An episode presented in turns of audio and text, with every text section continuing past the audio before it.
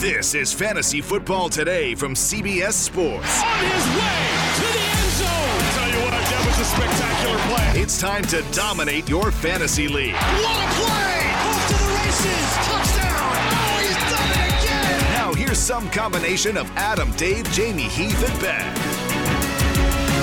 Oh, loving today's show. Coming up on today's show, we're going to compare running backs versus wide receivers. It's easy to debate running backs, but hey, if you're sitting there and you're looking at Antonio Gibson versus AJ Brown or something like that, what kind of decision do you make? Austin Ekeler versus Tyreek Hill, and what would average draft position last year have uh, have told us? You know, have indicated in terms of what we should do. For example, the Austin Ekeler versus Tyreek Hill based on Ekeler being RB eight this year and Hill being Tyreek, uh, Hill being uh, yeah he is Tyreek. He is a Tyreek. Uh, wide receiver two. Last year that would have been Josh Jacobs versus Davante Adams. So these are the types of exercises we're doing today. Welcome to Fantasy Football Today. Adam Aizer, Dave Richard, Heath Cummings. Today's episode is sponsored by Sonos Arc, the premium smart soundbar for TV, movies, music, gaming, and more. Stay tuned for additional details about Sonos Arc later in today's show. Heath, man, I drafted the best team of of the year so far last uh, Tuesday night. Best team I ever is drafted. no joke. Every time, because you had to pick at 12, so you, you had two picks each time. And every time you made those two picks, I thought, good.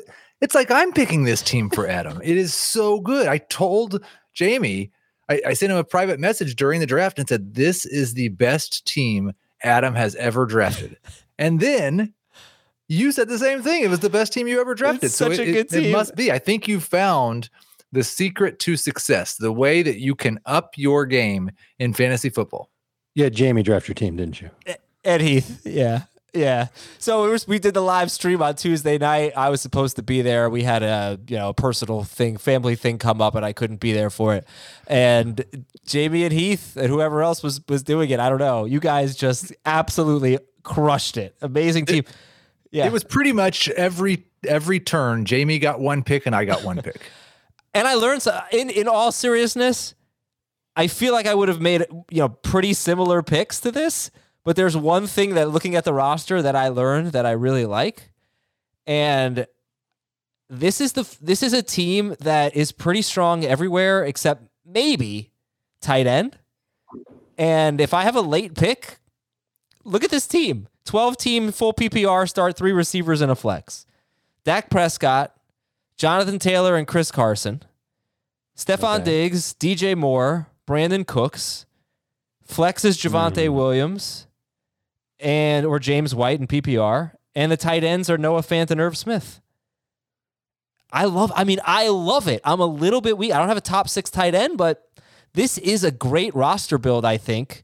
Well, Dave hates Brandin Cooks, but besides that, He's a number three receiver. Is one of the last starters drafted. You, you, you go Taylor Diggs, you go Carson, DJ Moore. I, I'm assuming. yeah, I believe that was right. Yeah, I- yeah. I I, I took DJ Moore over Tyler Lockett. Um, Jamey accused me of doing it so I could get Tyler Lockett. I told him actually you hate Tyler Lockett, so you would have been That's happy not with that true. pick. I like. I don't know if I would have taken more, but I would have taken somebody in, in that range. And then you go, uh, you go Dak Prescott and Javonte Williams at the five six at the uh, Yep. yeah five six, and then you go Brandin Cooks and Noah Fant. I'm guessing. That's I think it went Noah Fant then Brandin Cooks. Um, but yeah, it was uh, that was the way it went. I love it. I, I this team is terrific, and it's really making me realize that if I don't get a top six tight end, it's fine because I I'm loaded. I think at, at all of my starting positions. And if Javonte Williams isn't great, you throw in James White as a perfectly fine PPR flex to start the year. Thank you, Heath. Good job. Yeah, you know, and that, those some of those words that you're saying are like words that you've said throughout various podcasts, and I was saying them on the stream last night. Specifically, the James White. Adam loves James White late, late because if something goes wrong, you can just throw him in your flex, and you've got ten to twelve points every week. I thought you were going to talk about what I just said. Thank you, Heath. Good job. You wanted me to edit that out, which I will. I'll make that a soundbite. Thank you. Okay. Uh, Dave didn't like the team as much. So that's okay. Let's read an email. This one's I about mean, you're Gabe. treating it like it's the greatest fantasy roster build in I think the it's great. history of No, the universe. just in the history of Adam A's drafted teams. I think it's a great. I mean, look, it's team. better than taking Texans back to back, which you've done. I have, but at least I have one of those guys. in- I'd in like to Brandon know what receivers were there when you took Dak Prescott. I don't know if you can answer I that don't- I right don't now, or know. if you remember. Heath might remember. Um, but I, I might have I might have tried to avoid that the the Brandin Cooks and kind of the DJ Moore part too, and go a little bit stronger at wide receiver, and then wait for a quarter. What's wrong with the DJ on. Moore part? That was my fourth. That was the 37th pick. Now maybe there was a wide receiver. I probably there probably a wide receiver I would have taken instead of Moore, but all in the same tier. Yeah. Early round four, uh, I think it's all right. It's you know based on ADP, it's a little bit of a reach, but you're not getting him with your next pick. So if you like him, you take him there. Right. I'd like to know who else was available then. I might have gone Lock- in a different Lock direction it was. I, I'm- listen, I'm sure I'm not going to say anything Bucks bad about your running backs, although I could because Javonte Williams was kind of a mixed bag. He's the third his guy, Dave. What do you want me to have three incredible running backs and loaded at receiver? Give me a break. I got Carson. I got Taylor and Carson. More like D'Adam Aizer uh, because Dave hates you almost as he hates D'Andre Swift. I don't All right. hate D'Andre Swift. I All right, shared an elevator let's- with him. He's a nice guy. Let's get Dave in a, in a good mood here. Here's an email from Vaughn. Email of the day at Fantasy A Football. good mood would be a big ice cream sundae and a quiet hotel room for 12 hours. Okay. Well, I don't have that. Uh, dear Vince, Colt, and Major. Those are Hook 'em. Longhorns. Yep. Our league calls Dave's trade value chart, quote, the Richard. And we patiently await its arrival every Tuesday around noon. It really helps stoke the trade fires. I highly recommend to every league, but no one can seem to remember if Dave publishes The Richard, an initial copy before the season. Is there a week zero version of The Richard? There usually is, and it should be, honestly, it should be out by now, but I'm really backed up.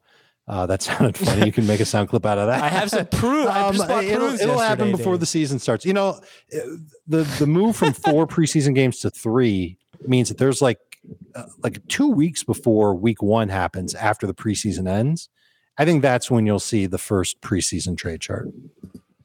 We're getting a little information about which teams are going to play their starters and which aren't. We know Ben Roethlisberger will not play. Carolina will play its starters. Um, I don't know how much information you guys have on that. You've now. got the Bengals, right? Joe Burrow is going to play a little bit. Yeah. So we'll see how teams treat this because usually preseason week four, you get very few starters. Right. I, I think the majority of the teams intended to treat week three of the preseason like week three of the preseason and not like week four. Okay. We shall see. Well, fellas, I've been enjoying my Sonos arc. Watched a, a good show, by the way. City on the Hill. Seen that one? Showtime. It's Kevin Bacon, Boston Cops. Really good show. Um, Okay. but very good, especially with the uh, with the Sonos Arc. But right now, it is time for raising the bar. I'll tell you more about the Arc later. Looking at players who have the potential to raise their game to the next level. And let's go through the current news, okay? Dave didn't talk about the Sony Michel trade when we did the bonus pod, so you can talk about that. Trevor Lawrence named the starter in week one. Teddy Bridgewater named the starter in week one. Heath, who are some players, who's a player that has the potential to uh, take his game to the next level? I think it's got to be Jerry Jeudy, and we thought that was possible already. I think Teddy Bridgewater only helps because Teddy Bridgewater really likes throwing to wide open receivers. All quarterbacks do. That's kind of a silly thing to say. Teddy Bridgewater is very averse to throwing to covered targets. Jerry Jeudy is the best player on the team on the Broncos at getting open. I feel more confident in Jeudy's target share with Teddy Bridgewater as the quarterback. I feel more confident in his catch rate improving. Teddy Bridgewater throws catchable passes. So I, I think the only risk at all with Teddy is how low his touchdown rate has been over his career. But I, I love this for Jeudy, and it, it only increases the possibility, I think, of him being a top 24 wide receiver in full PPR this season. Would you guys draft Jerry Jeudy or Michael Thomas? Jeudy, Jeudy. easy. Jeudy or Beck Beckham? Oh, Jeudy. Ju- Uh, yeah. Yeah. Jeudy, come on. Adam, just to give you an idea, I have Jerry Jeudy 46th overall in my rank. Oh my goodness. Okay. So I'm going to get Jerry Jeudy in a lot of leagues. Hmm. I'm I am so impressed with how he's played. I was impressed with how he played last year, minus the drops. And if Bridgewater's the quarterback, the on target accuracy will be better for him as well. Dave Jeudy or Brandin Cooks? It's gonna be tough. um, Jerry So- Jeudy. So I think, yeah, I think we need like the Ju- obviously we're Dave and I are both on board with the Jeudy thing. Dave even more so than I am. Um, it's pretty exciting. This and this again. You think this Teddy's better for him, right, Dave? Absolutely. Yeah, I'll give you a couple numbers here on Bridgewater versus Lock. Bridgewater has averaged 7.3 yards per attempt in his career, and in all four of the seasons where he's actually played, you know, thrown more than know, 30 passes or so, he's been right around that. He's pretty consistently around 7.3. Drew Lock was 6.6 yards per attempt last year, and 6.5 as a rookie limited action. So Bridgewater's been much better, but in that regard, and as you mentioned, Heath touchdown rate, he's thrown 53 touchdown passes in 59 games. Those are 49 starts. So that's awful. Yeah, it's really bad. About like, a touchdown I, a game. I pretty much have a rule. Even rookies, even guys I'm not excited about, I don't project anyone below a four percent touchdown rate. Teddy's career rate is 3.4. And we saw how that impacted Robbie Anderson and DJ Moore last year. I'm hopeful that Jerry Jeudy's so good at getting open that he can get open in the red zone as well. So Teddy will still throw it and not uh, just tuck it and run. But and then make a play after the catch, right? I mean, that's right. that's part of Jerry Jeudy's game is that violent rushing style that he has to make a move after he makes a catch, get into the open field and pick up some extra yards. We've seen it this preseason. Here are my three favorite Jeudy stats. He ranked sixth among wideouts with 1,529 air yards last year sixth in receiving average, just basic yards per catch, 16.5, 19th with 5.46 yards after catch per reception. So each time he's making a catch, on average, he's getting you another five yards on top of it. Okay, so Jerry Jeudy is and that was last year with the player who is raising the bar, has the potential to raise his game to the next level. Dave, how about you? So I I, I think that there's room for Damien Harris to be that guy. Um, it's always dangerous when you talk about Patriots running backs in fantasy football. And I, I wish I could say, uh, look, it's safer if you call him a round six pick in non PPR and a round seven pick in PPR. But if, if you've watched the preseason games, he's starting alongside Cam Newton. He's looked good. He's got good speed. He shifts his feet well. Uh, the offensive line looked amazing against Philadelphia. I think they're going to continue to look at least solid in their regular season games. And I think Harris has a hammerlock on the early downs workload because Rhamondre Stevenson's a rookie and the Patriots might take their time moving him along. JJ Taylor would probably mix in a little bit as for now. I don't know if they would actually sign Rex Burkhead if he shook free from Houston, but I, I think that there's really a path here for Damien Harris to be useful in fantasy. My one of my favorite stats about Harris last year, he had four games with at least 15 carries. He had at least nine non PPR points in each game, 10 plus non PPR, and then obviously 10 PPR in three of the four games. So that seems like a safe floor running back in non PPR that I might be willing to draft at the very end of round five if I really need a running back, but I prefer round six. And then once Cam is off the field, and it's a matter of time, we don't know if it's going to be week one or week 11, but it's a matter of time before Mac Jones gets his chance. Once Cam's gone, now we're talking about him with the potential to score a touchdown against just about anybody from game to game if the Patriots can work their way inside the five. And I think they'll be able to do that a decent amount of the time with Mac Jones there. So I'm, I, I, you know that I've liked his talent a long time. I liked him when he was coming out of the draft. He was my second favorite running back, I believe, in that draft class. I'm, I'm going to keep looking for him on draft day if the value is good. Uh, late round five, if I have to, in non PPR Round six would be better. Late round six in PPR if I have to. Round seven would be better. Okay, that's Damien Harris, and uh, does the does the Sony Michel trade really change anything for Harris? Because I just feel like Mondre Stevenson's going to get yes. work. You know, I yeah, I, I think just feel like he's going to play the Michel role now. Sure, um, but what's going to happen the first time he makes a mistake? Well, I, Does he what, hit Damien the bench and Harris then it's a lot of Damien mistake? Harris for two weeks? Like I, we've seen it a hundred times from the Patriots where they take their time. Usually with rookie running backs, maybe Laurence Maroney you know, was an exception. Six, six seven carries a game. I'm not saying they're going to turn him loose. I, I'm just saying it. I don't know if it changes anything for Damien Harris. You know, I just, they obviously right. there was a report a couple months ago that Sony Michel might get cut. So I just don't think they cared all that much about losing Sony Michel, and they've got their one-two punch, which is going to be Harris and a little bit mm-hmm. of Stevenson, and then White sure. on third down, right? I mean, and so. we might as well mention Adam that Stevenson's worth a late round pick, mm-hmm. and I think everybody kind of figured that out. I mean, I, I don't think he's worth like a round ten pick. I think you got to wait till after round twelve. Okay. Are you taking Sony Michel in what round ten? Yeah, that he like maybe round eleven, And early that- round eleven.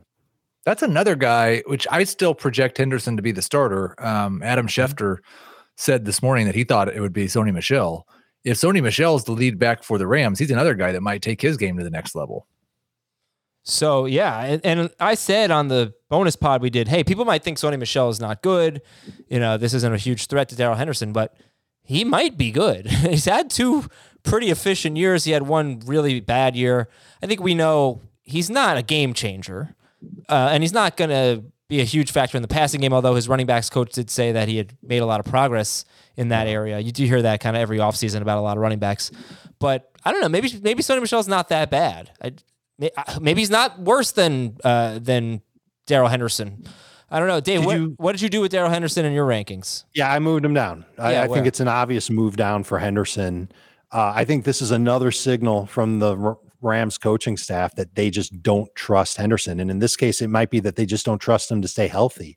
You know, he hurt his thumb recently. I don't think it's that big of a deal, but like it might have given Sean McVay nightmares because this guy had a high ankle sprain to end last year. He had ankle surgery to end his rookie year. He had a, uh, I think it was a groin problem or, or not groin, quad problem uh, in the middle of last season. Uh, there's there there's some concern, I bet, from the coaching staff to not lean too heavily on Darrell Henderson. And I spent a lot of time yesterday. I'm I'm staying up at night doing this. I'm watching Xavier Jones and Jake Funk and how they're splitting carries and how they're being used in LA. Well, that was a big waste And- of time. yeah, well, it, it turned out to be a colossal waste of time. I thought Funk looked better. I thought both of them were just decent. Um, but they're they probably a were a little less trusting of Henderson to stay healthy, and they wanted one of these young guys to emerge, and neither one really did. And so they had the opportunity to trade for Michel. You don't give up a late fourth round pick just to, for running back depth. I think they think that they can get something out of Sony Michel where they can just use him in a tandem with Darrell Henderson. And I bet that they're not going to necessarily give a third down role to either of these guys, and that they can probably they probably figure that they can just play either one of them in third down. Uh, Sony's probably been the better pass protector the last two years. You, I don't know if you caught this in the preseason game. Jamey did, and he said it on the live show at noon. Sony Michel had four targets and four catches against Philadelphia. Yeah, but ha- but it Stevenson had like two or three catches too, didn't he? Sure, but so, this was the first time Sony had four catches in an NFL game preseason or regular season, and the second time he had four targets in an NFL game preseason or regular season. So it, it- that might have been the the Patriots showcasing Sony Michel a little bit. Mm. Uh, Hey, wait, yeah, wait, Dave, I Dave, think hold on, he's hold on, right. hold on, I think he's right. I think that Sony Michel has good value Okay, if you're getting him in the. Double you got to double-digit tell me though. Where did you move Darrell Henderson to? He's round six. I did say You did not say that. I need I to know which did. which running backs did you move ahead of it? Did you put him behind Chase Edmonds? I in PPR absolutely he's behind Chase Edmonds. Okay, what about Raheem Mostert? He is not behind Raheem Mostert. He is one spot ahead of Damien Harris in full PPR. He is behind Javonte Williams. He's behind Kareem Hunt. He's behind Miles Sanders. And then if you move to non PPR, uh, I've got Henderson behind Williams and ahead of Edmonds, ahead of Mostert, behind Damien Harris. All right, we got to get going here, guys. Let's get to the news and notes so we can do our running backs versus wide receivers. First of all, if you need everything that you need to know for draft prep in one downloadable doc, go to cbssports.com slash FFT draft guide. cbssports.com slash FFT draft guide. That is our downloadable draft document cheat sheet. Perfect for you. Your news and notes. Trevor Lawrence is going to start week one. ESPN notes that he's been pressured on 37% of his dropbacks this preseason. Yikes. But Lawrence is week one. Is he still a top 15 quarterback for you guys? Not me. Barely. Okay. Not So, me. so take I- him as a high end I'm- backup. I don't like him losing Etienne. That was a playmaker after the catch. And he's not challenging downfield. And when he is challenging downfield, he's not accurate. It's a little concerning. Um, I would rather wait for Lance and Fields to start then wait for Trevor Lawrence to get his act together and start putting up numbers. Teddy Bridgewater is going to start week one. As we know, they're at the Giants. But is he even a top 24 quarterback? No. Okay. Uh, Ian Rapoport says Jameis Winston is the leader in the clubhouse to be the starting quarterback for the Saints. More bad news for the Jets defensive end Vinny Curry, and you know I this is actually a good news bad news thing. They did discover a rare blood disorder for Curry, so he will miss the season, but you know he'll be healthy and ready to come back next year. He was going to be uh, reportedly just kind of a situational pass rusher for them, but still, their their pass rush is going to be hurting. Uh, and left tackle Mekhi Becton is in the concussion protocol for the Jets. Joe Burrow is going to play this weekend. Saints tight end Nick Vannett is out two to four weeks. Uh, Heath didn't seem so interested, and this isn't a huge deal, but just with Trautman injured too. Heath didn't seem so interested in Juwan Johnson. Dave usually like those converted receivers playing tight end a little bit more. Sure. Is you remember two years ago you were like, "There's a sleeper, put him on your team, Darren Waller," and uh, you got Juwan Johnson to see the next one. I don't think he's going to be the next one, but he, he moves well. He, he's he's another one of these guys that has the tight end label, but he moves like a wide receiver. Yeah. you know, the one other thing that I noticed about the Saints passing game was that Jameis almost seemed better throwing those intermediate and long throws than those short throws. So for somebody like Johnson, I think that would be a benefit. Okay. Just don't know how many targets he'll get. Ron Rivera optimistic that Curtis Samuel will practice next week. Marvin Jones expected to be ready for week one. He sprained his AC joint. Same with Tyrell Williams. He has a groin injury, but he's expected to be ready for week one. And Noah Fant has a leg issue. And I haven't seen anything on that. We'll just assume no big deal right now. We'll keep you posted on Noah Fant if we see anything. All right, running backs versus wide receivers. Who would you guys take in a PPR league? Tyreek Hill or Austin Ekeler? Remember, based on ADP last year, wide receiver two versus RB8 would have been Davante Adams versus Josh Jacobs. But who would you take, Tyreek Hill or Austin Ekeler? That sounds funny just because we've seen Davante Adams put up a magnificent year.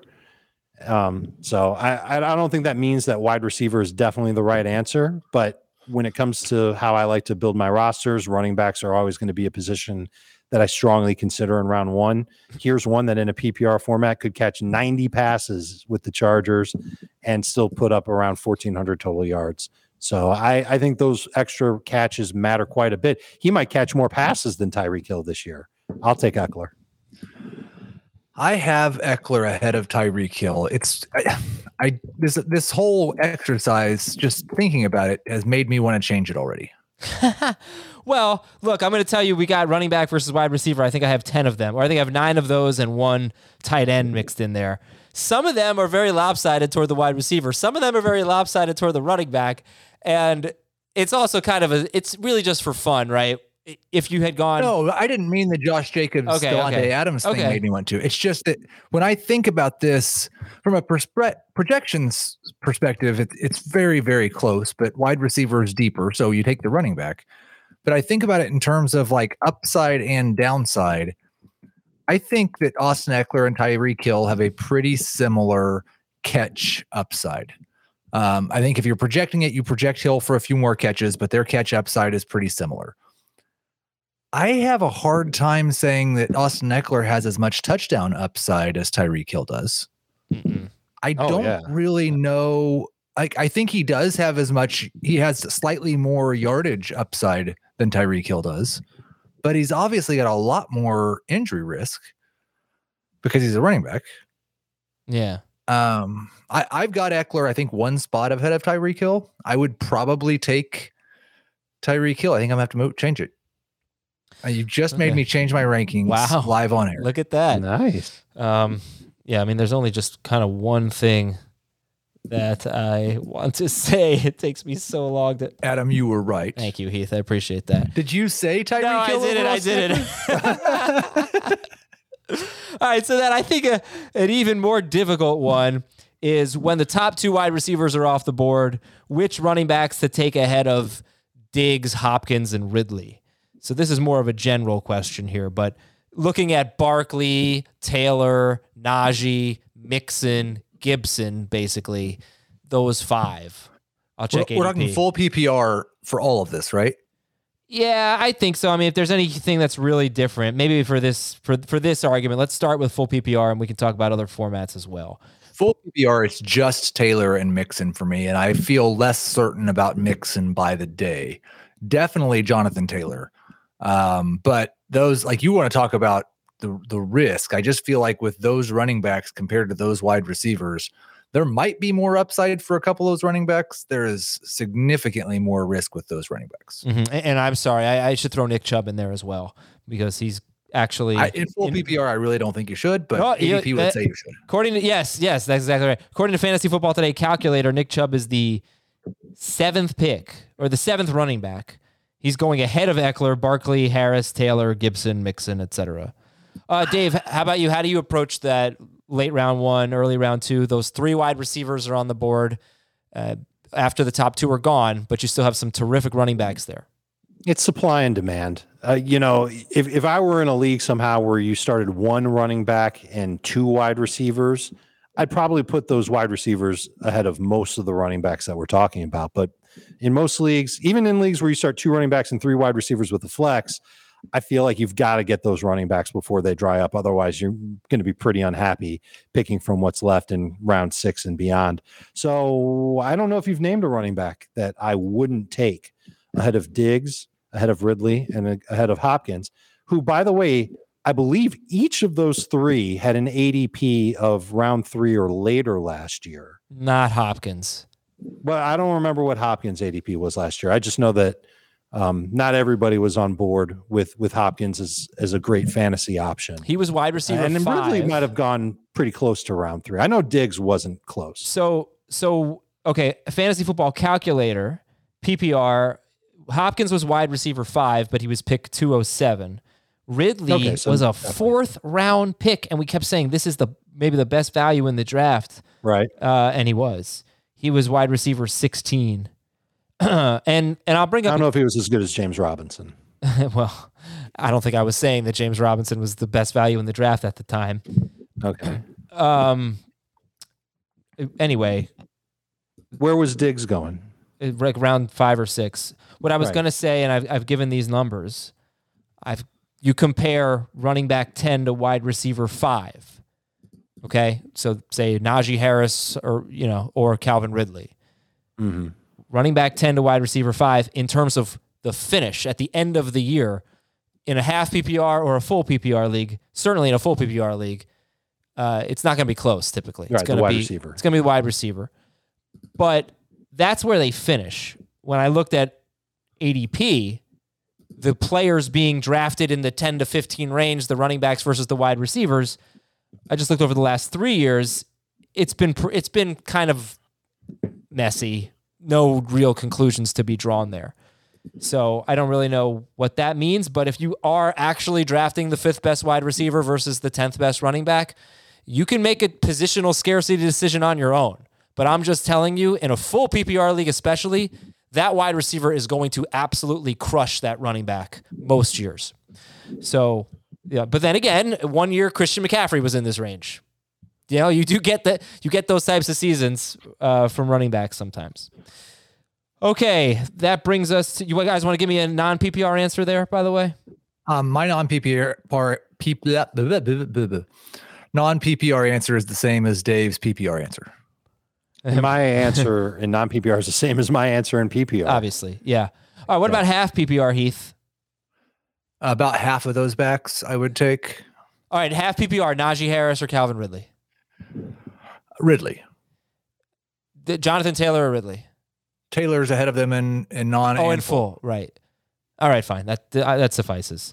Next up, David Montgomery or DK Metcalf? That's a good one. I'm going to go Metcalf. I am going David Montgomery. I feel, but I again, I think this is more of an instance of me in full PPR being higher on David Montgomery than everyone else. Where do you have him? Where do you have him 12. overall? The 12th among running backs, not 12th overall. 12, 12th among running backs, which is like 19th or 20th overall. Okay, so you're very comfortable taking him in round two then. And I'm not saying that's bad. I'm I'm really close to that with David Montgomery. I I, I get it, but I I see DK Metcalf as a guy who's got a chance to do better than he did last year because his second half last year was so bad that you just can't help but wonder that if, if his upside is what he did in the first half of last year for 17 games, he's going to be a league winner. And What the- if, what if David Montgomery's upside is what he did in the second? what half he did in the last first games, yeah, you can make that exact same uh, argument. But I think Seattle's offense is better, and I think it's a good fit for what DK Metcalf can do. I think it's a good fit for what Tyler Lockett can do too. And uh, I, I just think that the volume is going to go up for him because they're going to try and get rid of the ball quick, play up tempo. Don't really see a third target there in that passing game that's going to take significant targets away from Metcalf or Lockett. And Metcalf has already been established as a red zone target for Seattle when they're trying to get rid of the ball quickly. 14 red zone targets when Russell Wilson got rid of the ball in under two and a half seconds last year. I, I will say I think the biggest difference in this discussion is like you were referencing Nick Chubb, Antonio Gibson, that range of running backs, and whether you'd take them ahead of the three through five wide receivers. That range of running backs for me is includes David Montgomery. In fact, he's ahead a lot of those guys. Okay. Would you take Nick Chubb over DK Metcalf? I would. He's right behind David Montgomery for me. All right. Last year, this argument of Chubb of uh, Montgomery versus Metcalf would have been Chris Carson versus Chris Godwin. Pretty good, pretty even. Yeah. Yeah. I don't know. Don't you think people would have rather had Godwin just because he stayed healthy and Well, I think he that's going to didn't be the case with most of these. I He, assume. he missed some time too. They probably played that way with sim- all these? Similar amount of games. Uh, I would say that Carson and Godwin had similar fantasy impacts last year. Right? Fair? um, uh, well, well- how many points per game did Godwin give you? well, we don't count week 17 because No, we counted. I, I I don't know. And he week 17 was great for him. All right, James Robinson or Allen Robinson? This is uh Allen Rob again. It's funny that we've just chosen all the guys that uh I'm which I get to this point, and it's just the way that it is. But yeah, it's Allen Robinson for me. He's another guy that I've got at the two three turn, and I've got James Robinson more at the three four turn. I think Allen Robinson is a good third round pick if his quarterback play is as bad as it was last year. And I expect his quarterback play to be better than it was last year. I am in perfect lockstep with you on Allen Robinson as a two three turn type pick. I would take Robinson a little sooner than the three four pick, even in full PPR, because I think he's got a chance to maybe even be a little bit better than what he was last season. I, I know that his workload will go down. He won't play as many snaps, but I think he could still be efficient. I think Jacksonville's another one of these offenses that's going to get rid of the ball quickly. And I think that'll help Robinson. Having Etienne not there is going to be huge for him. It's just going to create a ton of opportunities. Um, but I, I, I like Robinson better. I think he's got more upside than he's ever had since certainly Robinson? since the year when he went crazy. You're Allen Robinson. Robinson. Allen Robinson has more upside since the Blake Bortles garbage time year. And it's I, I really think that he could put up like maybe close to fifteen hundred total yards if Justin Fields gets under center for the Bears by week three. Um, I'm just trying to look up. My internet's not cooperating. The Bears passing totals from last year. One thing I got to say, you know, when I when I originally evaluated Lance versus Fields, that I just figured Lance had a lot more rushing upside. That it was kind of like Kyler Murray versus Russell Wilson or Dak Prescott or something. Uh, but that's because Lance rushed for like a thousand yards in a season in college, and Fields came nowhere near that. But watching Fields, I'm not so Yeah. sure about that. he's he's capable of of more than what he did in college, and that's there are some not yeah there's good. some some of the testing and stuff would suggest that he's one of the most athletic quarterbacks we've had come out in a while um, Mm-hmm. yeah. So, so uh, one of my point is, I, I don't know that he's that Robinson's going to have an upgrade at quarterback, just in terms of pure end of season passing numbers per you know not not counting the 17 versus 16 game thing. I don't I don't know that I I don't know what to expect from Fields. He might be just a, a really good rusher, but I don't know. It's a leap to say he's going to be that much better than even the junk they had last year, which they threw 26 touchdowns last year. You know, that's okay. Yeah, I, I don't see what you see here at all. I'm saying, I- that, do you think that that uh, they they threw for three thousand nine hundred twenty five yards and twenty six touchdowns last year? Mm-hmm. Do you think that in sixteen games, Justin Fields would throw for three thousand nine hundred twenty five yards and twenty six touchdowns? I think it's possible. i'm trying to I was just going to pull up what i have them projected for for 17 games Right. Well, I think Uh, Adam said 16 because he figures Andy Dalton will get. well i, I Thanks. think he was just trying to compare really apples Yeah, to I apples was i, just- actually right. have them for more yards but um, slightly fewer touchdowns All right, moving on to our next one here. uh, that would be another James Robinson one. And I'm happy to, yeah, I know. Yeah, yeah. Well, I had a feeling you were going to say Allen Robinson over James Robinson. So I'll go down, I'll drop it down to a slightly worse wide receiver. But I'm going to go better. I'm going to go with an upgrade here. I'm going to go with the Sonos Arc. I want to tell you about the Sonos Arc. Go to sonos.com to learn more. S O N O S, sonos.com. Total game changer. Like I said, I've been watching City on the Hill. I've been using the uh, the sleep mode. I can't remember exactly what it's called. The speech enhancement mode and the sort of sleep mode, which is where the, sle- the speech enhancement mode is where it helps you understand what kind of the quieter parts, what the characters are saying. And the other thing is that it lowers the volume when somebody's sleeping in the house or somebody's working, and there's a very loud moment. Lowers the volume to make sure that nobody's getting woken up. So there's a ton of great products on Sonos.com. I have the Arc. It fits on my TV stand, you know, right in front of my TV. It looks really good. Just looks like it's part of the entertainment set. Nice design, sounds incredible. And I do love watching TV on it. My favorite thing though is to just not blast, but play some music pretty loud, and we have an awesome time with it. Uh, the technology is terrific, and uh, I'm so glad I have it. So I've been recommending it for you for a couple of weeks now, and everything I say, I mean, it's the truth. It is so much better. You deserve it. You deserve it. You you work hard. Okay, you deserve to go home, sit down on your couch, put on your TV or put on some music and freaking immerse yourself in the sound system. So do that with the Sonos Arc, uh, and you will not regret it. And go to sonos.com to learn more. And it's uh, night sound is the mode I was thinking of speech enhancement and night sound. And you can also use voice control on Sonos too. So it's just a great app. All right, uh, James Robinson or Amari Cooper? Heath, you want to go first or I'm- you want me to go? Yeah, I'm going with uh I'm going with the wide receiver here, Amari Cooper. I I've pretty much moved him back to where I had him. I downgraded him a little bit um, after a couple weeks of missing camp, but I'm pretty much convinced that he's fine.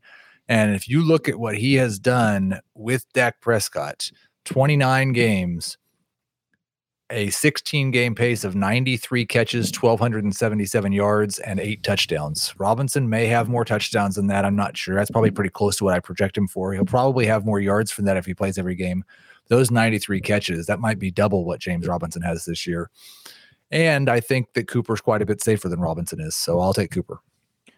I'll take Robinson just because I think if, if you really want Robinson, you probably have to draft him first, and then you might still be able to get Cooper in the next round. I, I don't think there's as enough buzz about Cooper as there should be because you make a really good point, Heath. Uh, you go back and you look at the 21 games with Dak Prescott. He's given you at least 15 PPR points in 12 of those 21 games. It's almost a 60% success rate. The one thing that I'm worried about with Amari Cooper, and this is something that Adam taught me, is that when he's got tough matchups, he tends to not deliver for fantasy. He opens the season at Tampa Bay, then he's got the Chargers, the Eagles, Carolina's after that, then the Giants, at the Patriots, then a bye, and then he's at Minnesota. We think the Vikings defense will be good. He's got Denver at home after that. Now, if he's going to get the number two cornerback from all these teams because the number one cornerback is going to go to CeeDee Lamb, then maybe that really does help him. And maybe this is actually a selling point for Amari Cooper. Yeah, I But was if- thinking the if- same thing. I was going to bring that up actually. That maybe the emergence of Lamb and the fact that they're going to be using might. guys in different spots. This I almost wonder though if teams are just going to play a lot of zone coverage against them and just try and keep them from giving up the big play. And I think the big play is part of what's helped Amari Cooper succeed in fantasy. All right. Uh, so next up, we go to Myles Gaskin or Diontae Johnson. Myles Gaskin or Diontae Johnson. Who would you rather have? Oh, by the way, James uh, James Robinson versus Allen Robinson last year, based on where they're going. Um, recent in recent drafts anyway. Jonathan Ta- would have been Jonathan Taylor versus Odell Beckham, and uh, James Well, Robinson versus you would have been a loser either way on pretty much the first half of the year. Jo- James Save Robinson versus. Amari Cooper would have been Jonathan Taylor versus Cooper Kupp last year. Myles Oh. Gaskin or Diontae Johnson? Who would you rather have? Which one would this be first? You got to tell us. Mark Ingram versus AJ Brown. yeah, I'd much rather have AJ Brown. No, I um, I'm I think this might be the first time, but I'm going to take the running back. No, I took Montgomery too. Yeah, you did. Um, I'm pretty much okay with Myles Gaskin in an early round four. I don't know that he's going to average 100 yards per game like he did in his last eight games last year, but I do think he's got that 1600 yard upside. I think he's probably going to catch 50 or 60 passes. and he'll score enough touchdowns to be a solid number two running back with with top 12 upside. I I have no idea what to make of Diontae Johnson, honestly. I've got him ranked right in this range, right behind Myles Gaskin, but we've really not seen very many wide receivers get as many targets as Johnson has received in his first two years and be as inefficient as Johnson has been. And so it's going to be really interesting to see what that leads to. Do they just keep throwing it to him 14 times a game and eventually he starts producing more than seven yards per target? Or they just don't care and he's going to be a 120 catch, 950 yard guy? Dave, what do you got? Myles Gaskin or Diontae Johnson? I've got Johnson one spot ahead of Gaskin. so I'm not really going to fault you if you take Gaskin first. I think this is a part in the draft where if you took wide receivers early and Gaskin's there, you should do backflips. And if you took running backs early and you need a wide receiver, you should be thrilled with Diontae Johnson. Uh, in the preseason game against the Lions, and yes, I know they're taking on the Lions who stink, and it was a lot of their backups who stink even more than their starters because the Lions stink. But there were two things that were encouraging. Number one, the offensive line did a good job pass protecting for Ben Roethlisberger. And number two, Diontae Johnson was separating like crazy, including on a on a go route against Jeff Okudah, the former number one overall pick for the Lions. Got got so far downfield that he actually had to come back a little bit to catch the throw from Roethlisberger. It was a little bit of a helium balloon. So I'm wondering if he might be the best route runner in Pittsburgh the fastest receiver that Pittsburgh has, and somebody who could end up repeating that type of target volume that might end up being a high catch guy. You're in PPR, we're talking about that that catch volume is going to matter a ton. And I think he's going to deliver that back. So by by a nose, it's going to be Diontae Johnson over Myles Gaskin. Okay, next up, Mike Gaskin. Davis or TJ Hockenson. Mike Davis or TJ Hockenson. Mike Davis by about two rounds for me, but you know, I hate TJ Hockenson. I don't hate Oh, you said it. Oh Just no. Joking. I don't hate him at all. Um, but I do have Mike Davis about two rounds higher than TJ Hockenson. So maybe I'm high on Davis and low on Hockenson. There you go. All right, Dave I, Davis or Hawk? I've got Hockenson ranked higher. I think this is another case where if you took wide receivers early on in your draft and you're looking for a running back in the round five range, Davis is perfect.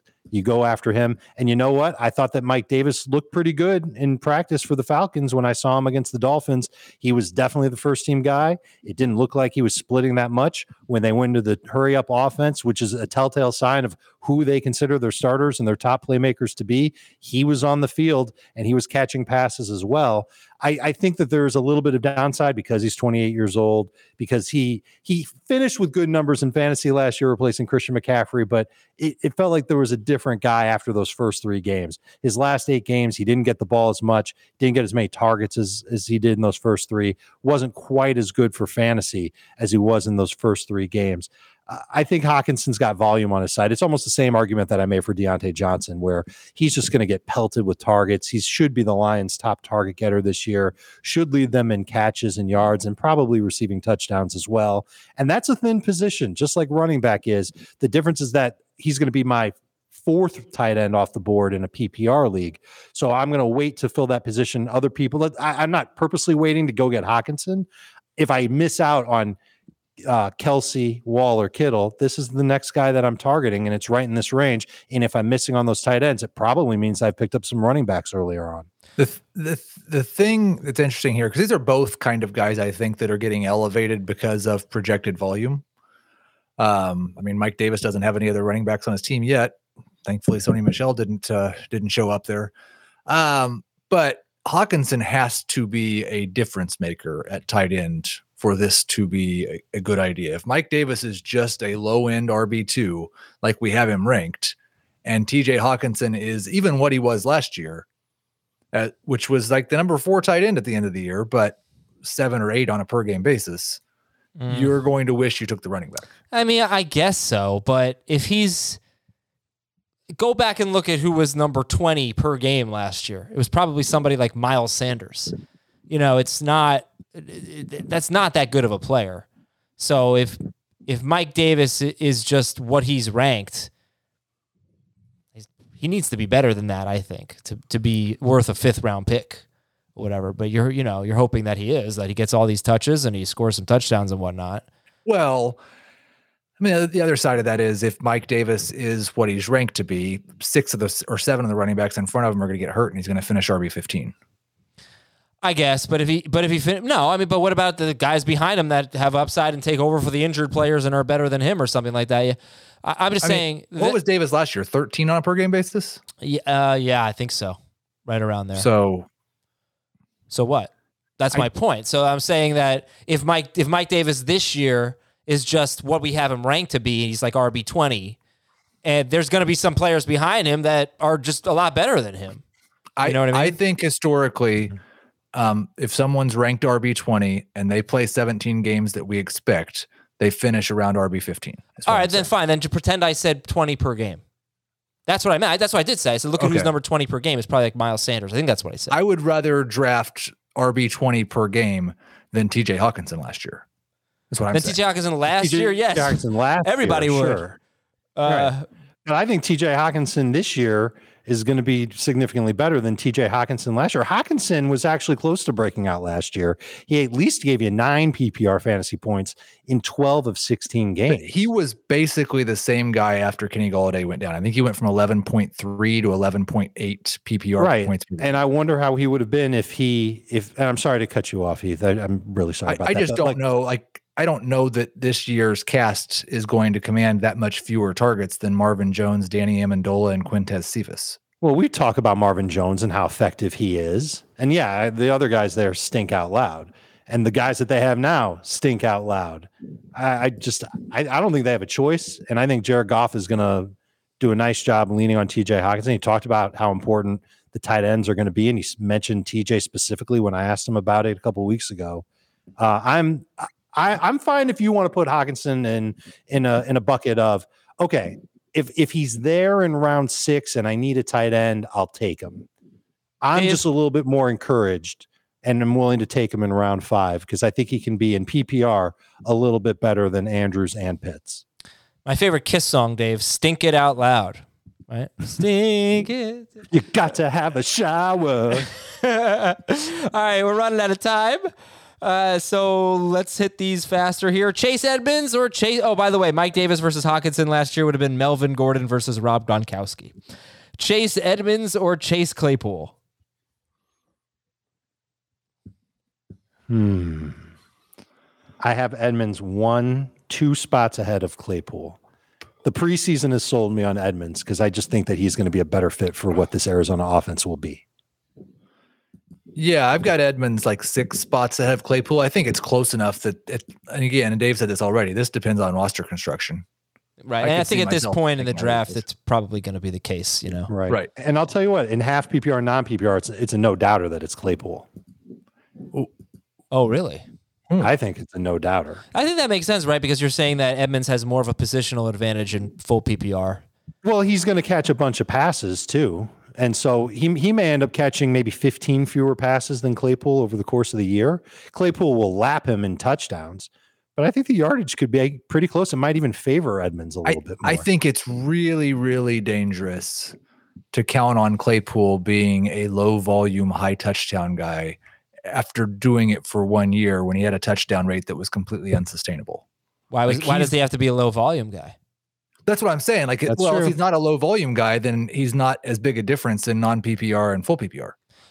Okay, but I interpret that as as Edmonds is just better for himself among running backs in full PPR. You know, like that. Well, maybe David. wa- Dave wasn't saying that. Maybe he should have. But that, yeah, I think Edmonds. Right. I'm more excited to get Edmonds in a full PPR league because I definitely think he has the, the third down role. Um, okay, There's no th- every every down for Arizona this year is going to be third down. Kareem Hunt versus T.Y. Hilton. That would have been Edmonds versus Claypool last year. Uh, and speaking of Kareem Hunt, here's a Kareem Hunt 2021. Kareem Hunt or Kenny Golladay? I'm just sour on Golladay, so I'll take Hunt. I think I have Hunter higher. Hunt is one that I often am on the clock and he's my top player available and I take someone else. So I may have to look at moving him down a little bit. Um, but yeah, I would take Hunt over Golladay. Okay. That I wonder if we're going to get to a point where Golladay actually becomes a, a decent risk. I think we have. Like, Yeah, I took him wh- last night. Where did you take him? Round seven, I think. Oh, did you take him instead of? Did you take Brandin Cooks for me instead of Golladay? I, I may have done that. That sounds like me. I would have taken Kenny Golladay. Of course you would have. I would have. I- Look, And I, I would have liked your team a little bit better if you had taken Golladay. I always go Terrible back to Hazer. Golladay's numbers with David Blough and Jeff Driskel, who were horrible, and Golladay still was on like a thousand yard pace. I, I don't remember exactly what it was. He still put up good numbers.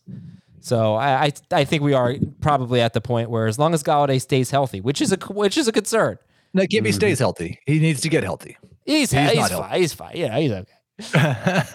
the Giants, the Giants are just they just slow play everything. No, you're right. He needs to get healthy and stay healthy. All right. Last year, Hunt versus Golladay would have been Mostert versus Will Fuller. Mostert versus Fuller. Javonte Williams or Michael Thomas. And for average draft position for Thomas, I used where he went in, in our IDP league a few days ago, which was wide receiver 35. By the way, we'll recap that IDP draft on our Saturday mailbag. Javonte Williams or Michael Thomas? Williams for me. Yeah, I I've moved Thomas up quite a bit as of late. I I think um, they're they're very very close. I think I'd probably take Javonte Williams over Michael Thomas, but they're similar players. I mean, Thomas isn't going to be there at all the first month of the season. Javonte Williams might be a part time back the first month of the season. I do think if you're talking about a, as a third running back or a th- fourth wide receiver, I probably like Thomas more because I think Michael Thomas's second half upside is a lot higher than Javonte Williams. There were a few things that worried me about Williams from the second preseason game. I, I love the physicality. Uh, I- that's going to be a part of his game no matter what. But um, there was a fourth and one play where he just like runs at full speed, helmet first, into the his the back of his tight end, his own tight He end. He picked up the first down, Dave. He did, but he might have paralyzed his tight end in the process. It wasn't a pretty look. He had a bad drop. He His did. pass protection was up and down, and he never played more than four snaps in a row. And I think that that speaks to what Denver wants for Williams, which is uh, really for their run game in general, which is mix and match. And it just like we were talking about with Golladay, I wonder if Melvin Gordon is going to end up being a pretty good bargain on draft day if you're getting him in round seven and beyond. Uh, all of that being said, I'm nervous as hell about Michael Thomas and what kind of contributions he'll make this year and when he will make those contributions. So I'll take Jav- Javonte Williams. I almost said Jamaal Williams. Yeah, that's interesting, Heath. Do you think Michael Thomas comes back and is what? I guess. Oh, I don't think we know for sure, but my I would think he's a top 15 wide receiver in full PPR, almost certainly. Unless he's just hurt again. Like, Yeah. but if Michael Thomas comes back and plays, I don't know that we have any reason to believe he wouldn't be at worst a high end number two. All right, Javonte Williams versus Michael Thomas would have been in 2020. Cam Akers versus Jarvis Landry. It's kind of similar because Akers didn't do anything for the first half, and Landry didn't do anything really till the because of Beckham's injury and then some weather games, and then he didn't really do that much anyway. But all right, Damien Oh, the Harris. old weather games. Damien Harris or Jerry Jeudy. That's our last one. Damien Harris or Oh. Jerry Jeudy. Last year, this would have been D- David Montgomery or DeVante Parker. So we'll see if you guys make the same the the decision. Well, we'll see what you do. Damien Harris or Jeudy. I think I think we're going to say the same name, Heath. I you know I'm trying to figure it out because I we update these rankings um as as regularly as we can. And I know Dave doesn't have Damien Harris in round one, so that means he's taking Jerry Jeudy. right, right. Jeudy is a top 50 player for me. Harris is not. Yeah, I think I have Jeudy and Harris still in round six. Um, but I would probably take Jeudy in full PPR. I've got him right between Tee Higgins and Brandon Aiyuk now, but that's still round six for me. Uh, Dave, in uh, in non PPR, would you take Harris or Jeudy? I believe I would take Jeudy. I'm going to triple check my rankings to make sure that I practice what I preach, and I do. I have Jerry Jeudy ahead of Damien Harris.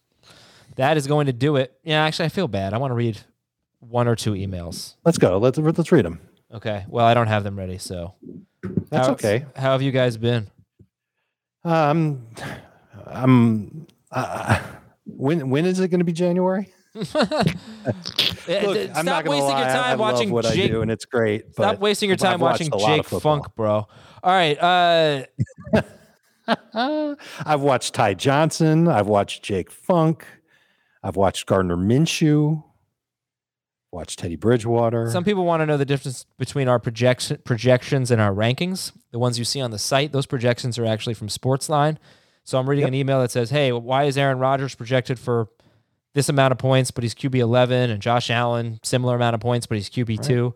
We don't do Different the projections. We do the uh, we do the rankings. Okay, so that's not really a question. This is from Asher. Haven't read this. First time seeing it. Let's see if it's good. I am in an eight team league. Nope. nope. All right, we'll keep going. we changed to a Poor three. Asher, man. He's like, oh yes, my email's getting read. Read the email. Five words. Read it. I am. I am. We've changed to a three receivers format with two running backs and a flex. How should my draft strategy change? I am picking eighth, and it is non PPR. So it's three receivers and a flex, two running backs, but it's non PPR. So what would you do? Let's say with eight and nine. I'd probably go stud running back, stud tight end if Kelce's there. Otherwise, probably two running backs. I'm probably going running back, running back there. Mm-hmm. Yeah. All right. Get yourself wide receivers in, in round three and maybe after. Yeah. Yeah. Okay. Let's see. This is from. If this is a keeper question. No, I'm not reading it. Okay, don't say the name. That way, you're not making anybody feel bad. Two QB leagues. Okay. I've been using your top. This is from Jeremy from Australia. I've been using your top QB, your, your two QB mock draft as a guide, but can you give a quick rundown of what ra- rounds you take the top 10 to 15 quarterbacks? Rounds one and two and a half. well, Um, no, okay, wait, hold on. Top so So 15. into round three, you'll see some of those top 15 quarterbacks go. I No, that's not true. That's not true. Right, it's a drop. Uh, in- Right. There's a drop, but I think you'll see like the first 12 quarterbacks go in the first three rounds, and then maybe a couple of other ones along with along with the rookie quarterbacks and some other veterans two rounds after. Okay, we are so done maybe the better answer isn't rounds one through two and a half, but maybe rounds one through five. We're gonna wrap up today. No, I'm just kidding. Heath is just dying to get in there, so I just go ahead, Heath. no, it's okay. It's No, okay. I'm totally kidding. Go ahead. Uh, uh, first six quarterbacks should go in the first round. The next four quarterbacks should probably go in the second round. And then I don't really take the. Uh, there will come a point where everybody realizes, oh no, there's top twelve running backs and receivers left, and there's a span where not many quarterbacks go. So if you don't get one of those first two rounds, I usually wait till round five or six, and there will be very similar guys available there. Yeah. Question: Do you take Do you take Ben Roethlisberger, maybe Carson Wentz, ahead of Justin Fields and Trey Lance in a two QB? Cousins, Roethlisberger, um, and per- are definitely over them, and they're not in one QB for me. Okay. I think an exception would be if you really want to have one of those young quarterbacks and you know you're going to pick again soon and you feel confident that one of those veteran quarterbacks will make it back to you with your next pick. Okay. Trying to figure out why Dave just sent me a message with just a. I wanted to know if you actually use that platform. I use. Slack. Yeah, I'm in the Okay, 20. good. Now I know I can bother you on. Slack. Yeah, you just sent me a period. Okay, thanks. Thanks for listening, folks. We'll come back tomorrow. We got another episode, and then we got a mailbag on uh, Saturday. Wait a second. Th- Yeah, this is the Thursday show. We record a day in advance, and I just have no idea what day it is. Uh, we have a mailbag for you on Saturday, and we will recap our IDP draft and uh, see if we have any takeaways for you in that draft. Next year, I will let someone else do my IDP draft for me, and I will draft my favorite IDP team ever. So, Tell them how good my team was, Adam. oh, Heath's team is nasty in IDP, nasty.